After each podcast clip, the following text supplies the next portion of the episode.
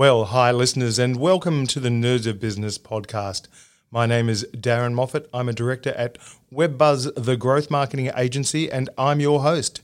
It's great to have you with us for another one of our special uncut episodes. Today's uncut session is an interview I conducted as part of our recent series on the mindset of the disruptive entrepreneur. My guest today is Suzette Bailey. Suzette is the founder of simplemarketing.ai. This is a new platform that uses artificial intelligence to make content creation faster and easier for small business. So that's probably got your attention. She's got a really interesting story to tell. She's already had a successful consulting business for many, many years, but recently took an unexpected detour into the world of tech startups and hasn't looked back since. In fact, her journey as an entrepreneur encapsulates many of the qualities we covered in season three, such as resilience, work ethic, and creativity. She describes herself as a recovering perfectionist which I can totally relate to. And she shares some really powerful practical tips for business owners. So if you're an entrepreneur or a business leader, you won't want to miss this. In the meantime, I hope you enjoy this special episode of Nerds of Business Uncut.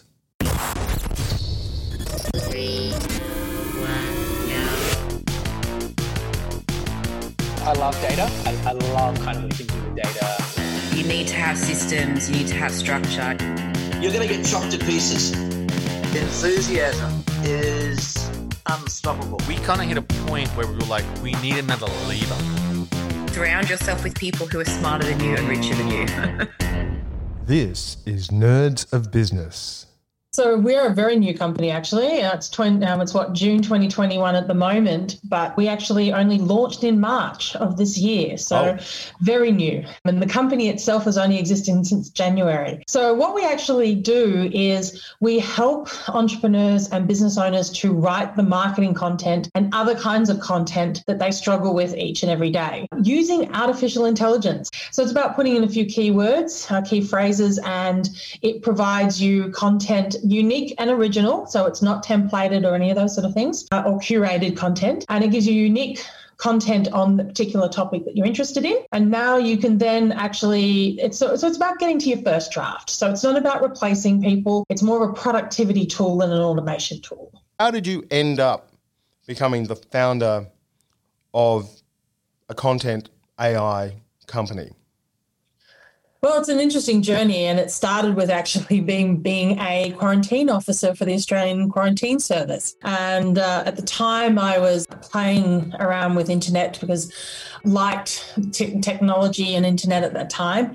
And I had a boss. My boss comes up, you know, would sort of say, "Oh, you can go on these sort of uh, like go and look after us, you know, on the internet side of it and take care of us. I don't want to have anything to do with it. And from there, I actually developed a web development company with a few other people, and they fell by the wayside over the years. And what happened was I was sort of left being this the person of this one company that had started as a web development company over 21 years ago. Oh, wow. And what it morphed into was a consult, an IT consulting company working to the Australian federal government and a lot of other big, large organisations, uh, doing around um, sort of services around information management, document content. So I've always been in the sort of the contents um, sort of realm for a long time and doing systems and making things, you know, really complex systems simple. Well, the thing is, um, a few years ago, I got a little bit sort of, uh, well, tired of working with government and the larger organizations. And I really felt a passion to working with small businesses and entrepreneurs. And so I tried a number of times to actually spin off a uh, sort of a startup from the company. In fact, a few other, a few of the ones were uh, a company or a business, sorry, called Frog FrogSense. Another one was Autopilot Business Systems, and I kept trying, and one of the things I kept failing and failing quite spectacularly at was at mo- um, actually marketing these businesses. Because I was a, a, a, trained scientist doing reporting and documentation work and that sort of thing with the Australian government, I never learned to write out of third person. So when I actually tried to a few years ago take you know sort of what I had learned in this this huge amount of expertise and be able to help small businesses, I spot I actually bombed spectacularly. Um, I used to get really really upset and frustrated by the fact that I could not sell a five hundred dollar course online, yet I could go and do a six figure deal, walk in and do a six figure deal really easily on the Sensory Seven side, and I actually felt quite felt like a failure at times because it's like it, it can't be this hard. Everyone's doing it. They keep saying you can make money online, and um, from there, what happened was I, you know, fast track a few years. I had once the AI, te- you know, I was sort of me being a nerd and an, um, a geek. Felt, you know, kept across a lot of technologies and, and changes and things.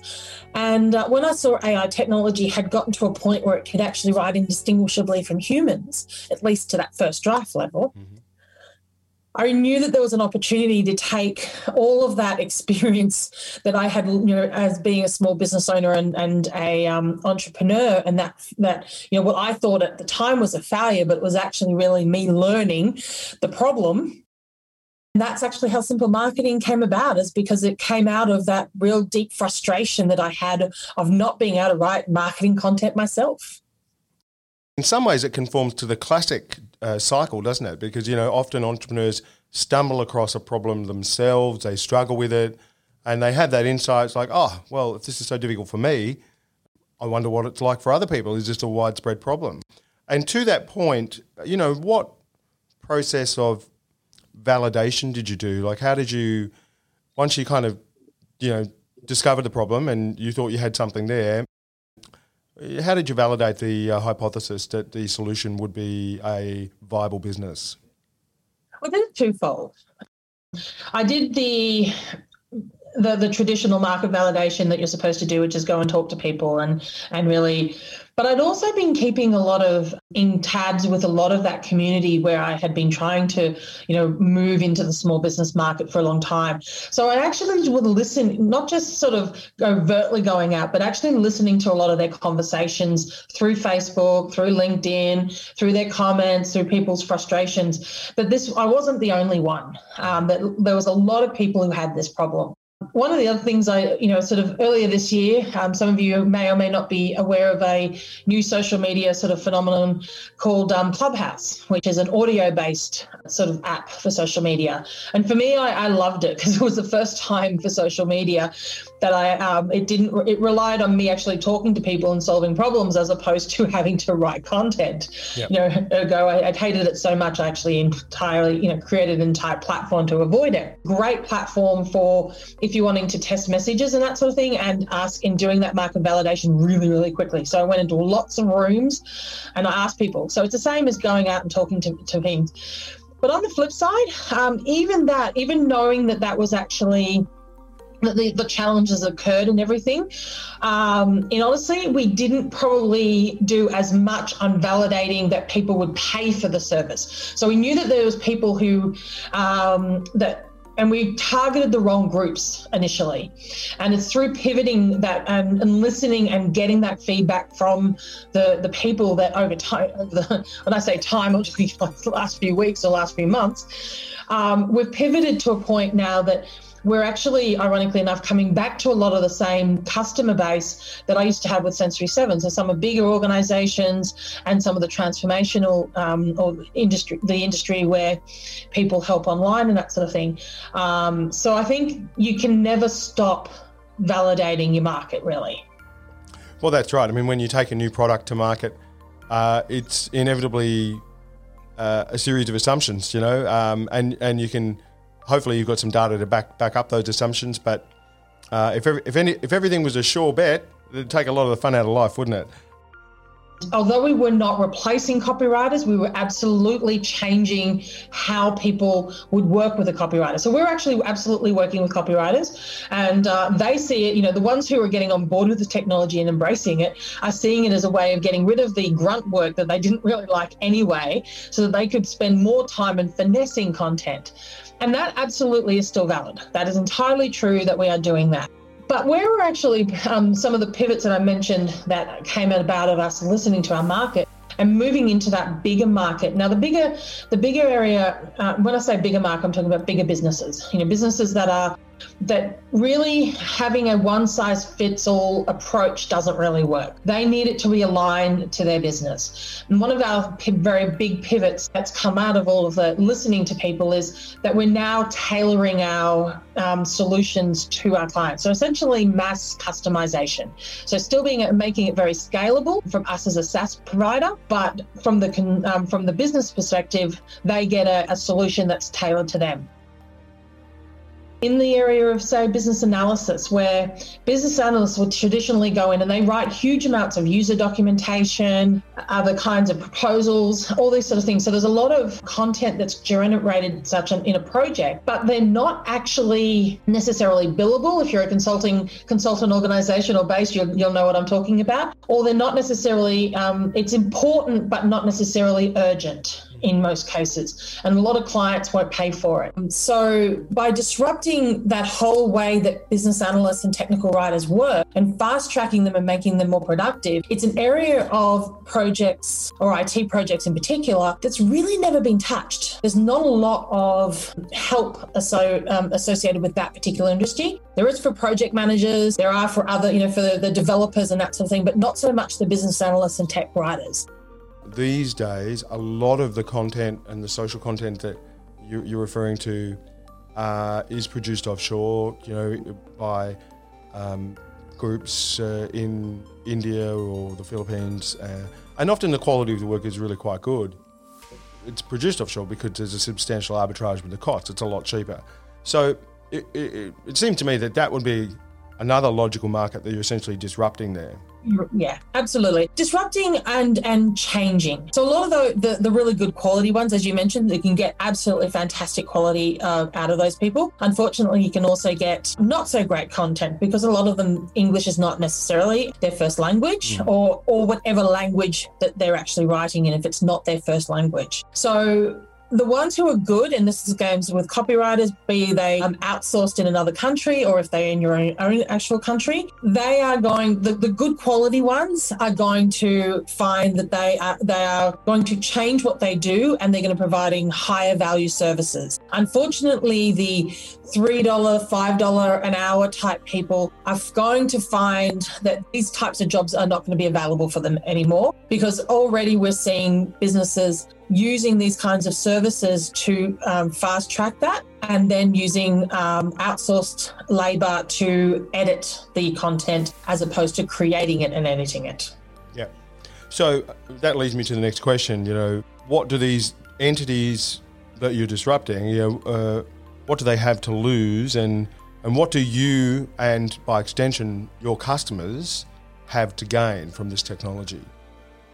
Yeah, it's interesting. Um, I'm I'm a big believer of trying to look for the you know the glass half full, not the glass half empty. But I absolutely know. I mean, disruption in itself is a form of change, and change can be viewed very positively or negatively. The ones who embrace change, and, and the reality is, as much as people would like to stick their head in the sand, disruption from AI technology, not just our kind of AI technology, but AI technology in general, is going to really is already disrupting um, how jobs are created, how jobs are, and what kind of employment um, opportunities and and uh, sort of things are around. And I think the ones who embrace it are going to change and adapt, and there will be higher value um, particular tasks. I was even talking to someone yesterday who was talking about how eventually we're going to get to a point where we have people actually, you know, people's roles are going to be to manage AI processes doing different functions as opposed to staff who previously. And so there, there's still a role for us humans. And in fact, I think the magic occurs when AI and humans work together. We get AI to do the grunt work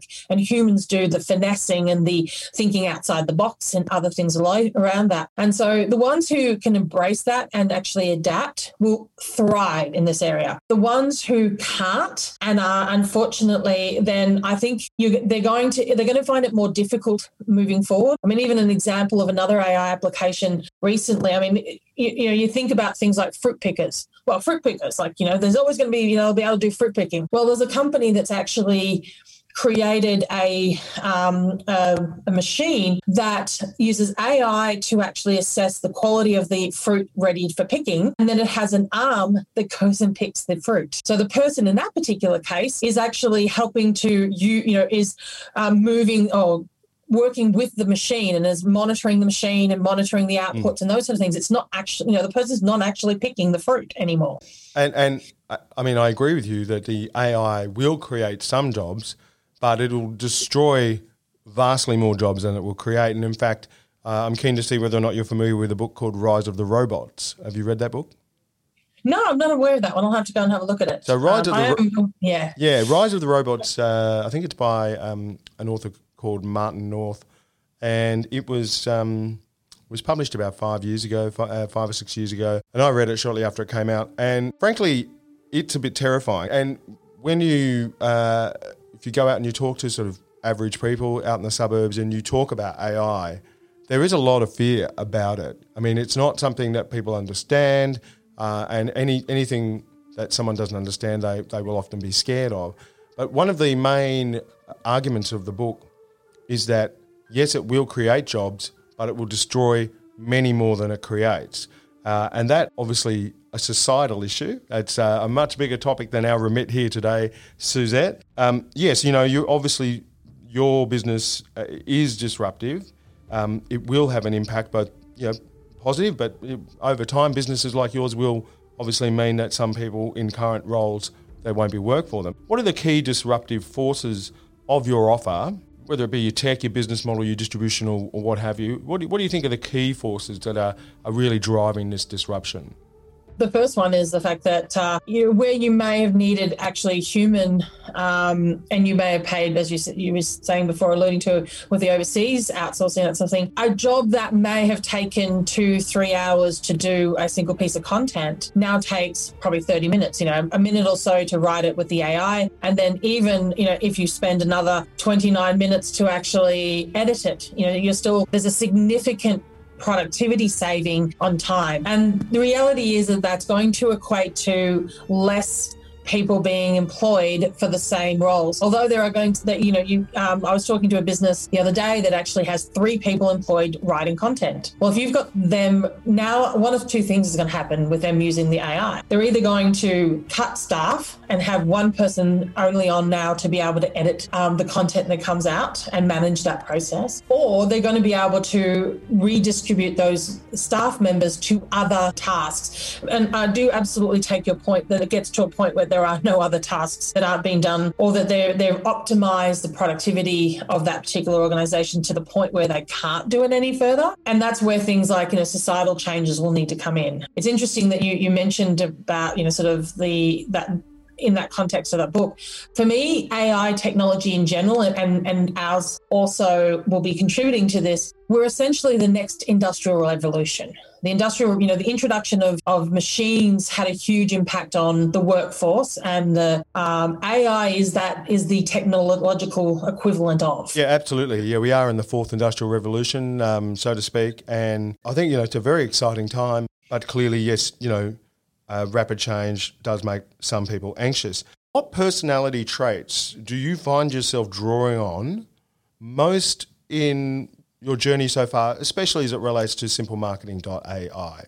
Well, probably the first one is um, perseverance. And there's, and please don't put me on the to ask me who the quote was from because I can't remember. But there was there's essentially a concept around that it's better to actually to persevere than it is to actually and be persistent than it is to be smart. So essentially, what they and I know I, I sort of uh, stuffed up the the quote specifically, but in essence, what it's saying is you could have somebody, you know, two people who are really, really, you know, one person who's really smart and everything comes easy to, but doesn't have particularly a lot of persistence or a lot of um, resilience. And the other person who may not be as smart as that first person, but is prepared to keep going even in the face of adversity, that person is always going to beat the, first person. Obviously, if, you, you've got the intelligence and that sort of thing, that helps but it's not everything. And in fact, perseverance, resilience, the ability to keep going in the, the face of adversity is absolutely critical as both a business owner in general, but particularly if you're an entrepreneur and especially if you're an entrepreneur doing in a disruptive um, area.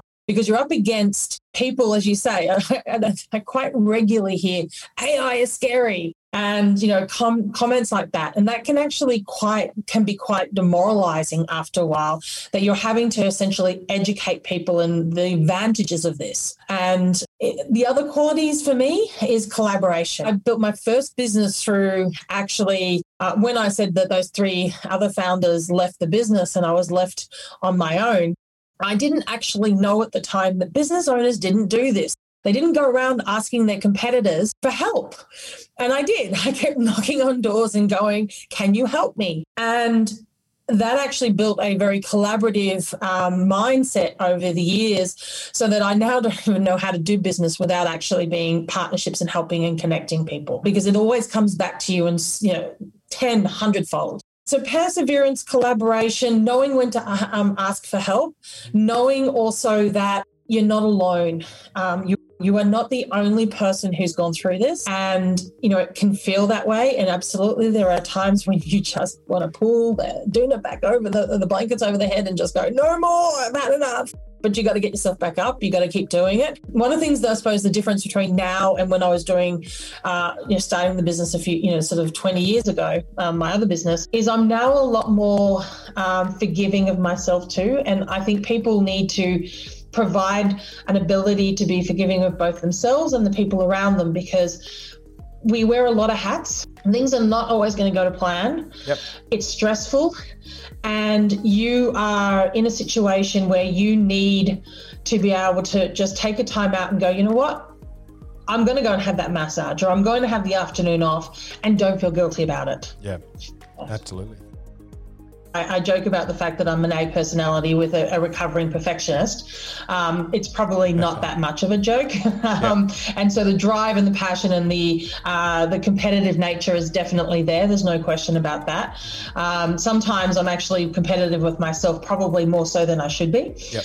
Uh, but the drive for me is twofold. Now it's it's absolutely all of that. But the other thing, and the more the, the reason for me and the big change was I wasn't feeling that I was getting purpose out of what I was doing. Um, It was absolutely a fantastic cash business and it was built, you know, it was a multi-million dollar business. It was it was doing very well. And, you know, it would have taken gone through to retirement and it would have, you know, it's been fantastic. And but I had I had done everything that I could, and I wasn't really feeling that I was actually providing, you know, or doing what what I needed to do. So my purpose was to be able to help other other people, and so for me, the, that I think was a big driver is moving into simple marketing and Frog Sense and all the other ones in the prior was trying to take that and be able to help um, business owners. Because when all said and done if you help business owners you help businesses to grow. And growing that means that helps the economy and it helps everybody. Um, it ultimately even with disruption it's still ultimately the underpinning thing of our economy. A big aspect for me is the purpose part of it.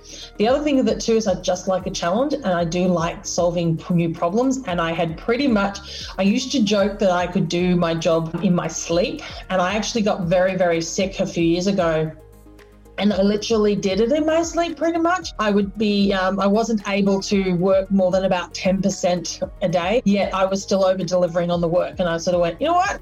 This means that I really am being able to do this in my sleep. I need a new challenge. You need a Once new I was challenge. obviously better. yeah, yeah.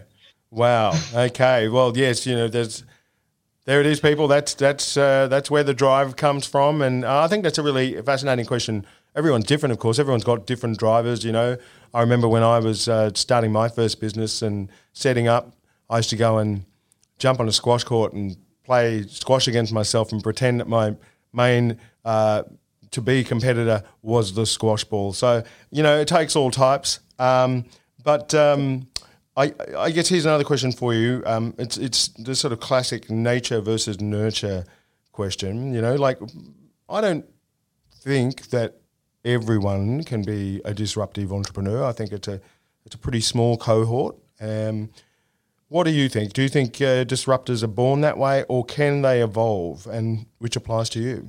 Look, I agree with you. I think not everyone can be it, and not everyone needs to be or should be. There are still, even with disruption, there is always, you know, some kind of jobs and things or other things for people to do. Uh, and we're all kind of different. And we, you know, um, that side of it. At the same time, I think there's some skills that people can learn, um, but that's not the same thing. I used to sort of use this analogy that when I was working in the public service, I could do the job. I absolutely could, but I was a square peg in a round hole. And vice versa, I see some people who are public servants who come out and try to do business, particularly because I, for the people on the, the call, I'm actually in Canberra, which is the Washington DC of Australia. So uh, even not working in that industry, I still see a lot of people who are in that as a public servant. And there'd be a lot of public servants who come out and try to do business and they really really needed to be in a you know, in a in a role like a, an employee role not a, an employer or business owner role because I didn't have that those sort of those innate skills. And there's nothing wrong with that. There's absolutely both were valid um, situations. It's it's about recognizing who you are and being true to you. What challenges do you foresee in the sort of you know maybe medium term uh, journey ahead for simple marketing and and how do you think you'll overcome them? Well, probably the, the biggest one we have at the moment is uh, you know us going up against our competitors in the US who are very well funded, and us being an Australian IT startup. It's not as well funded. Uh, in fact, we're, you know, investment for IT based, uh, sorry, Australian based IT startups is is much um, harder to come by in smaller amounts. So, you know, we're, we're sort of like feeling a bit like the David and Goliath type um, situation at the moment. So that's that's one big thing. But on the same side, flip side, Aussies are very good at adapting and uh, pushing, you know, sort of above our weight. Moving forward, um, some of the challenges for the business will be actually managing it as it evolves and it grows. Um, so, what kind of skills you need when you first start, you know, when you start a IT startup or a SaaS business is very different to what you need to continue and growing a bigger one. So it's being able to recognize when is it worth, you know, sort of bringing somebody else in to potentially be a general manager and all those sort of growth uh, sort of aspects. But yeah, look, I think that's the biggest one at the moment is just getting that transition from being a bootstrapped IT startup into something that's investor ready and, you know, moving forward. That's nerdy. So that's nerdy, Suzette. You've just used a, uh, some jargon there. I know what it is, but I think we just need to unpack that briefly. You say bootstrapped. Do you just want to explain to people I what did. bootstrap means? Apologies. I, I, I, usually stop myself. That's thank you for, for giving me the the the, uh, the call. Um, bootstrapping means as a business um, we have self-funded ourselves. So yeah. we are, instead of actually taking investment outside from outside of the company, we have um, it has been sweat equity, which means the founders actually putting in their time and, and effort and expertise and not um, at the time being paid for it hence the word sweat equity as opposed to most people being paid and also putting in actual money that yep. from the, the founders and that sort of thing so when when you take investors though that's when you start you are actually uh, you're an invested um, business you know you've got investment in it. Yep. No that's a great explanation. Who's your most inspiring disruptor and why? Well that's changed over the years for me and one that comes to when you said uh, it comes to mind for me originally and and was Alex Mandossian, who may or may not be very well known on this particular podcast, but he actually led a lot of the internet marketing. And anyone who goes and Googles Alex Mandossian will see that he's been around for like 20 plus years in the internet marketing space. And but I, I actually had the pleasure of actually getting to meet him in, in Australia when he was presenting at one time here. And he was somebody that when I first heard him, this is a, an interesting story. I I actually was at the three day conference with him, and over the course of the three day conference, I developed a very massive infection in my my what actually found out was actually under my tooth and had to have um, surgery um, associated with it oh. um, later. And I actually was an incredible amount of pain. And on the third day, I knew I wanted to actually work with him, and I knew he was going to do an offer to work with him and that sort of thing at that point. And yet I was at the front of the room and he was at the back. And he had made such a profound um, impact on me with what he had been, you know, what he was talking about and how he presented himself. I actually met, um, I think I was the second person to the back of the room to um, to sign up with him, even though I was basically almost delirious with pain because I was so keen to actually work with him. And I think the reason for that was because, you know, some of you will go online if you go and look at him. He, you know, he can be quite gregarious in the US market, but in the Australian market, he adapted. For the Australian market, and was very much more uh, us Aussies. We don't particularly like sort of the really rah rah type conference people. Yep, yep.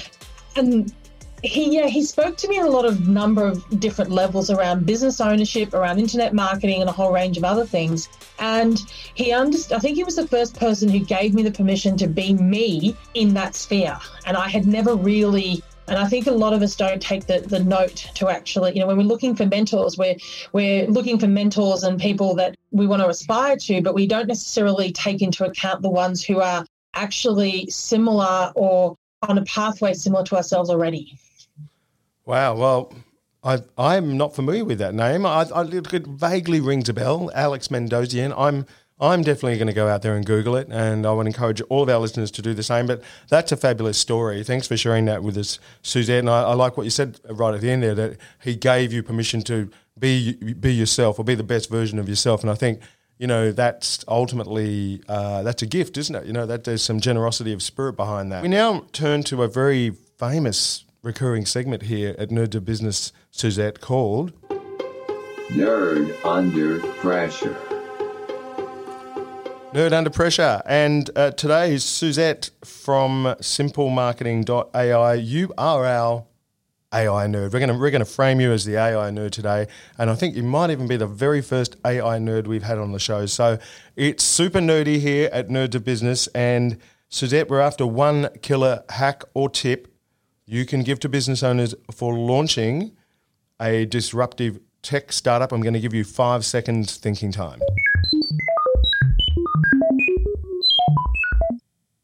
Okay, over to you. Look, I think we, I touched on it before, and that's probably the biggest for me. The biggest one, even now, is collaboration. I think it's, as you mentioned, it's a very understated skill and tip that people do, um, but it's a very powerful one because it's the basis of what all partnerships, including business relationships. It's like somebody, even like uh, somebody described um, investors, for instance, as a marriage that you can't divorce from. Well, your strategic partners and, and the growth of your business is built on the strength of the relationships. And so the more you can be collaborative and the more you can work with others, the better that you are going to be able to get ahead. Nice. I love that. I'm I'm big on collaboration too. I think it's very very underrated, and you know it goes back to that sort of classic tenet. You know the uh, the sum is uh, or the whole is greater than the sum of the parts. You know, I mean you're you're bigger, you're more effective if you're collaborating with other people. Nerd Superpower. Okay, so this is Nerd Superpower, and we already know Suzette that you're a great collaborator, and we know we know a fair bit about you already. We've learned a, quite a bit over the last uh, forty minutes or so. But now, what we need to know is your nerd superpower. So that's where we want you to nominate one skill or attribute or personality trait above all others that gives you the edge in everything you do in business.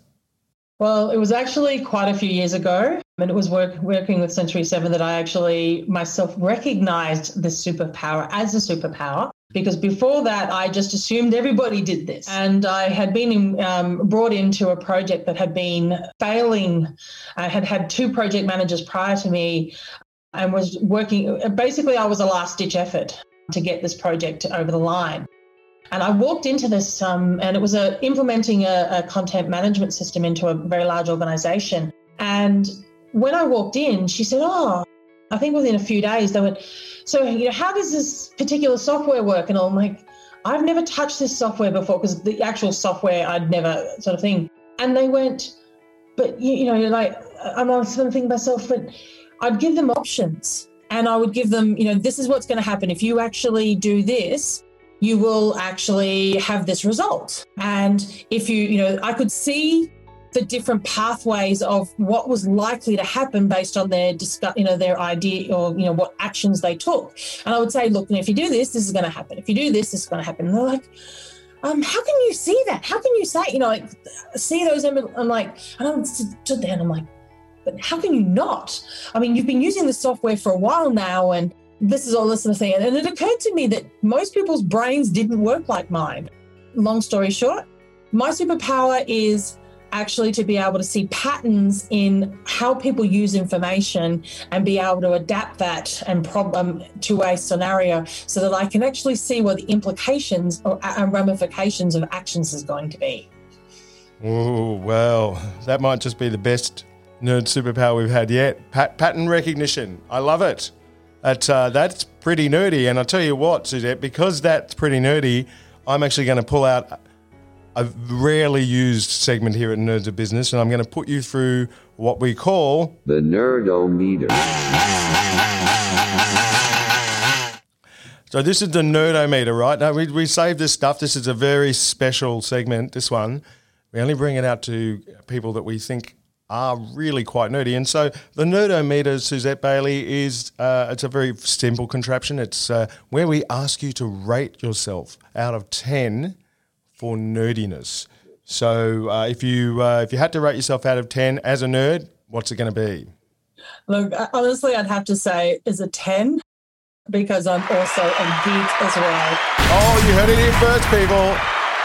She's broken the nerdometer. We've got another broken nerdometer. It's a, it's a 10 out of 10 rating here for Suzette Bailey at simplemarketing.ai. We love the nerdy stuff, Suzette. Thank you so much for that. All of my discussions with, you know, close to 25 top entrepreneurs now that most of them are really quite deep thinkers and they've often got a very restless mind. Now, whatever it is, it could be walking the dog, it could be meditating, the occasional nice glass of red wine, whatever it is. Do you have a mental habit or process that you've used consistently over the years to channel your creativity? Uh, well, the first one is is actually talking to other people. Funny that about the collaboration side. Okay. I find my mind when people you know, give me problems or or talk about things, it comes up with things. It's almost like I it you know sort of rifles through the the mental uh, index cards and say, oh, you could use this piece of information. It's when I'm working with people, and I do find that I'm really a much higher